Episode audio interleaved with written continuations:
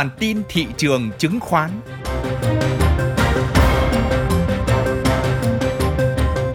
Xin kính chào quý vị. Đây là bản tin thị trường chứng khoán của Thời báo Tài chính Việt Nam. Xin kính mời quý vị theo dõi những phân tích về diễn biến nổi bật của thị trường chứng khoán Việt Nam trong tuần qua và những dự báo nhận định đáng chú ý trong tuần tới.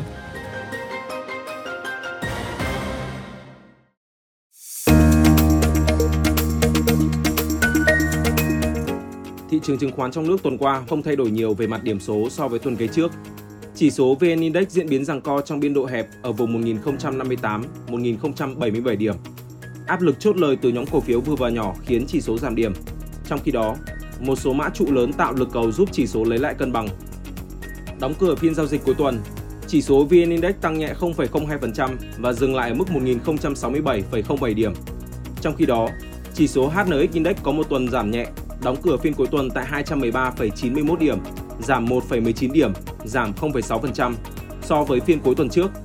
Chỉ số Actom Index có một tuần tăng điểm nhẹ, đóng cửa phiên cuối tuần tại 81,08 điểm, tăng 1,03 điểm, tăng 1,3% so với phiên cuối tuần trước. Trong tuần qua, nhóm cổ phiếu vốn hóa nhỏ giảm tuần đầu tiên sau khi tăng 4 tuần liên tiếp. Nhóm cổ phiếu vốn hóa vừa cũng giảm khiến độ rộng thị trường nghiêng về bên bán. Sở dĩ thị trường vẫn giữ được thành quả có tuần tăng thứ hai liên tiếp là nhờ nhóm cổ phiếu trụ, trong đó nổi bật là nhóm cổ phiếu VinGroup, VHM, VIC.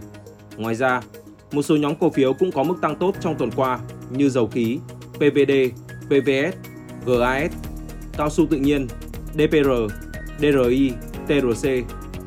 Điểm tích cực trong tuần là thanh khoản thị trường tiếp tục có sự cải thiện so với tuần trước đó. Thanh khoản toàn thị trường tuần vừa qua bình quân đạt 14.890 tỷ đồng, cao hơn 13,5% so với tuần trước và cũng là mức cao nhất trong 5 tuần vừa qua. Trong đó, thanh khoản khớp lệnh cũng tăng 10,8%, đạt bình quân 13.029 tỷ đồng. Với chuỗi tăng liên tiếp 4 tuần vừa qua, thanh khoản thị trường tháng 5 đang đạt mức cao nhất trong 5 tháng. Khối ngoại quay đầu mua dòng 817 tỷ đồng trên toàn thị trường, qua đó cắt mạch bán dòng 7 tuần trước đó. Tuy vậy, nếu loại trừ giao dịch thỏa thuận hơn 1.300 tỷ đồng ở cổ phiếu STG, khối ngoại tuần vừa qua vẫn bán dòng hơn 480 tỷ đồng. Lũy kế từ đầu năm, khối ngoại đang mua dòng 5.649 tỷ đồng. Các quỹ ETF cũng bị rút dòng 2 triệu đô la Mỹ ở tuần vừa qua. Đây là tuần rút dòng thứ 7 liên tiếp.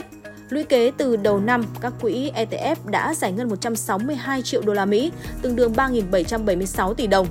Theo thống kê, dòng vốn quốc tế tuần vừa qua giải ngân mạnh ở các thị trường lớn như Hàn Quốc, Đài Loan, Ấn Độ, Indonesia, Việt Nam. Thị trường chứng khoán tuần tới được dự báo sẽ vẫn duy trì xu thế giằng co. Trong khi các yếu tố về mặt kỹ thuật chưa có thay đổi, nhà đầu tư có thể có tâm lý quan sát khi Quốc hội khai mạc kỳ họp mới và chờ đợi những quyết sách quan trọng được thông qua. Cũng như những tuần gần đây, thị trường khó có thể bứt phá về điểm số nếu dòng tiền vẫn chưa quan tâm nhiều đến các mã blue chip. Dòng tiền chốt lời xong nhóm vừa và nhỏ, nhóm đầu cơ, nếu có quay lại thì cũng khó thay đổi được cục diện chung của thị trường. Theo quan sát của các chuyên gia VNDirect, dòng tiền trong nước đã bắt đầu quay trở lại thị trường chứng khoán trong bối cảnh mặt bằng lãi suất trong nước dần hạ nhiệt. Dòng tiền đã có sự cải thiện.